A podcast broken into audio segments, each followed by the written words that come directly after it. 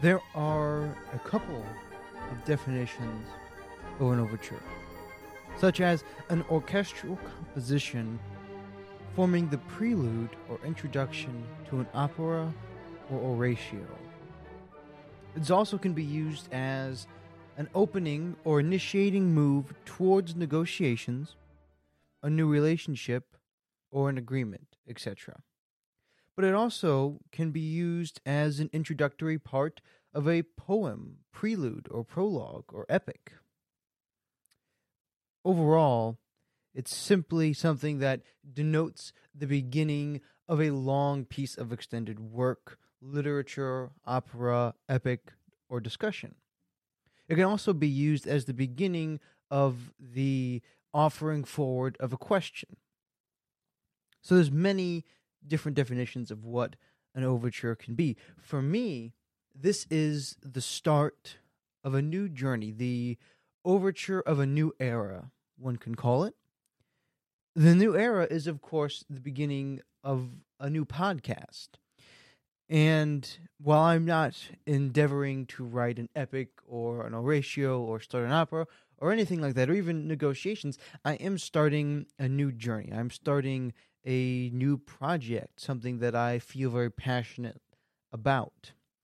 And so I thought it would be appropriate to do this overture. And if I'm being entirely honest, I simply like the word overture. In fact, in all of my novels and, and writings, I instead of using prologue, I use overture. Because to me, there's something powerful about the musical reference. I think music is a forgotten part. Good, good music is a very forgotten part of our culture. We are so inundated with bad music and, and bad things in general that we have become desensitized to the power of music. We're unaware of it, unconscious of it. An overture is a um, explicitly musical or operatic reference that I find a great deal of meaning in. So, the Classic Life podcast. Why did I decide to change it up? I've Jonathan, you've had a over a year of food for thought podcast. Why would you change it? Why would you throw all that away, one might ask?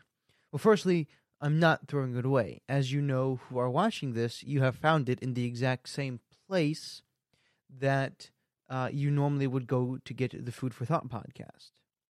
So I'm not throwing everything away. I still am maintaining the same RSS feed which is what the podcast is hosted on essentially. It is the the numbers and digits and sequences that allows the podcast to be played on many different devices. I'm maintaining that same one the same platform the same youtube channel even the same instagram accounts just simply with the handles changed. But i have brand recognition with the logo. Well sure to some extent yeah i've designed certain things that have that logo on it, but it's nothing that can't be adjusted and switched and changed. But the question still remains why did I decide to change the name of the podcast and the topics to a certain extent? There are certain things that will be under both.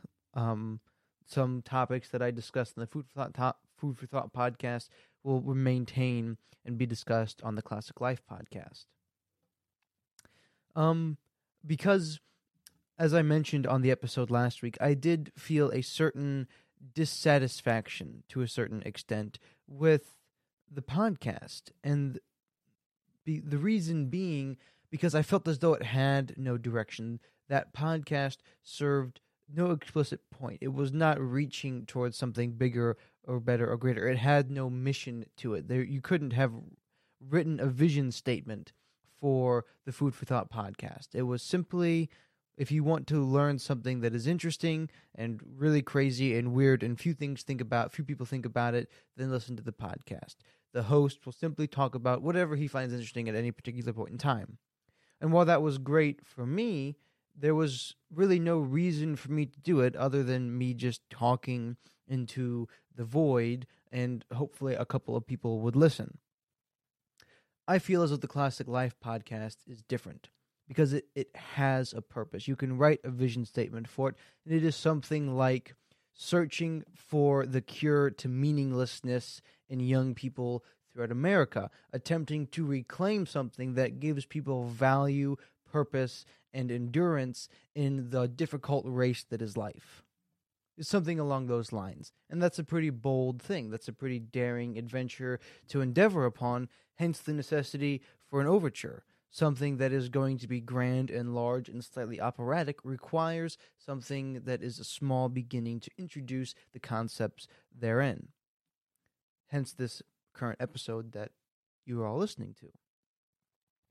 But if I'm going to endeavor upon something that is so daring and difficult, at least I think it is, endeavoring to find what is missing in the world at large, the the nihilism and existentialism and absurdism and overall just meaninglessness that so many young people these days face, what qualifications do I have to do something like that? What qualifications do I have to offer something that I could, might call the classic life?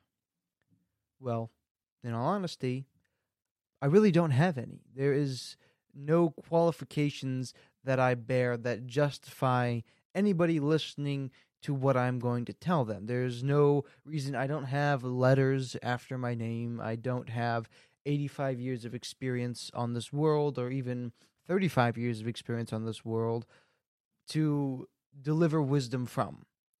Now, fortunately, as a Christian, and hopefully many of you, I know the um, the following of the Food for Thought podcast, many of you were also Christian.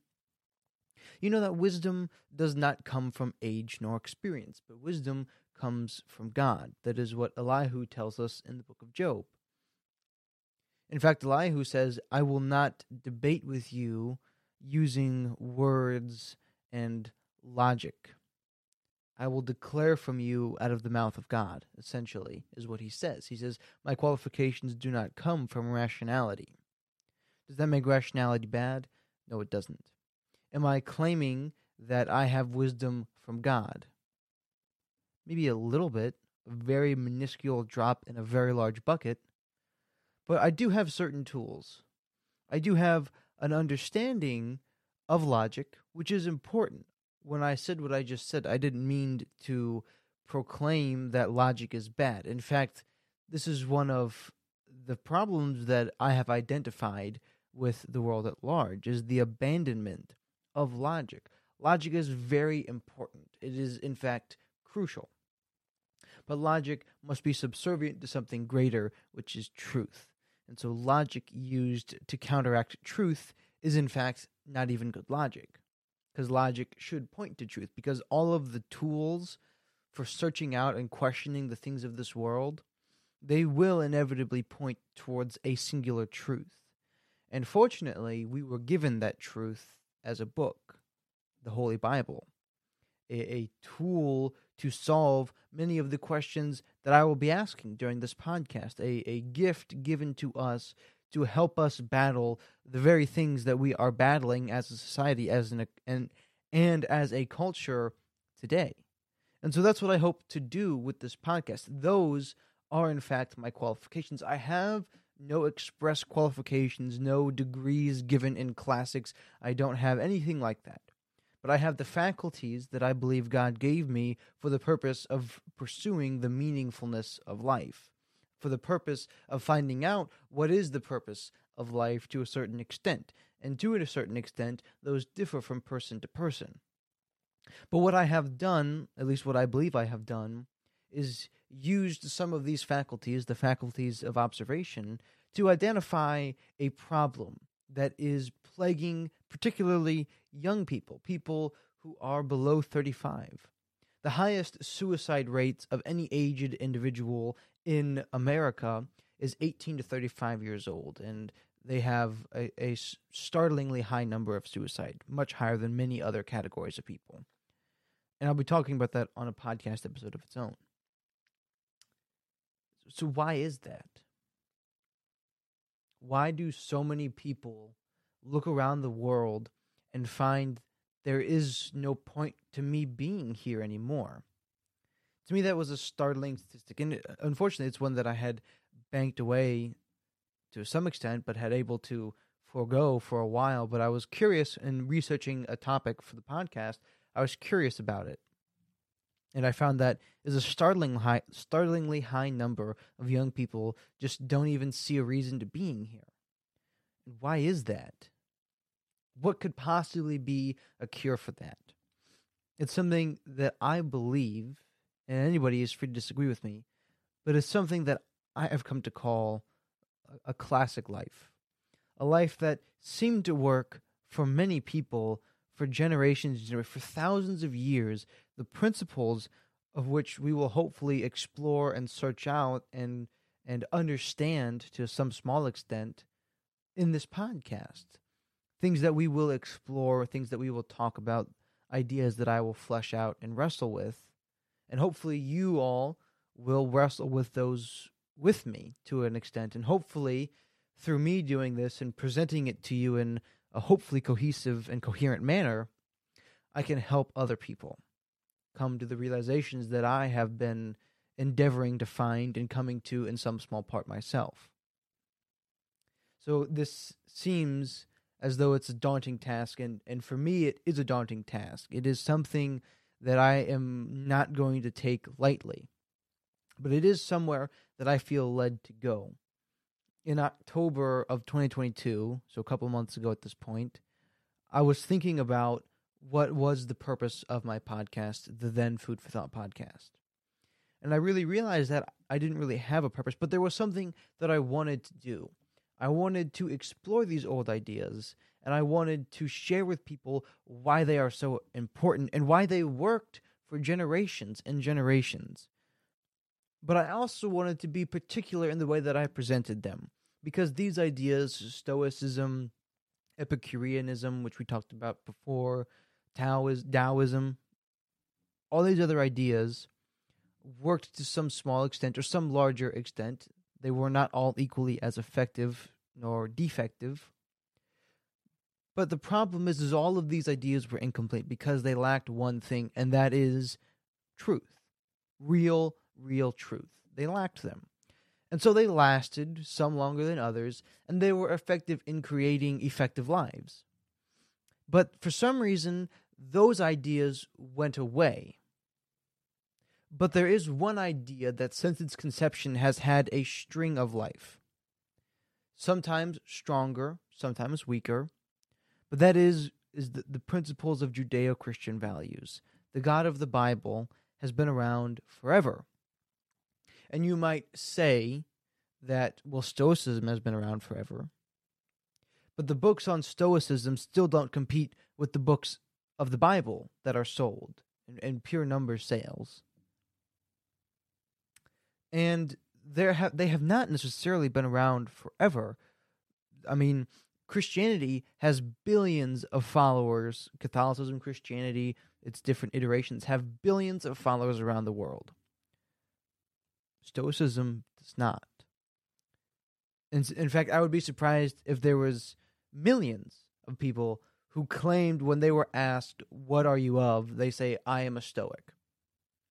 There are people that apply different levels of Stoicism in, uh, throughout their lives, but none of them are truly Stoics.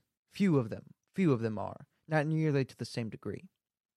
And Christianity has, in recent years, been declining, but that's part of the problem is these people are finding alternatives to it and they're not as good.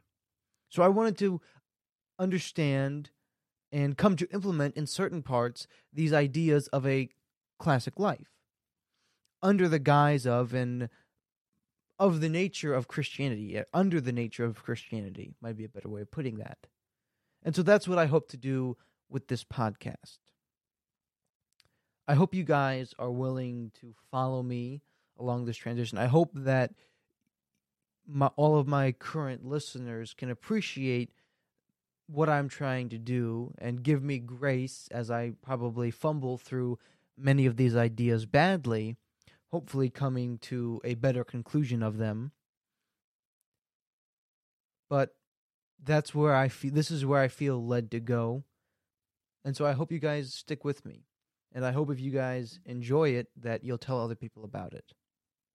But I'm not going to make a, a grand pitch for everybody to um, share it with all your friends and like and subscribe. I, I hope that the sincerity of my discussion and the sincerity of my efforts will be enough to warrant that action. And if it's not, I hope that you tell me that.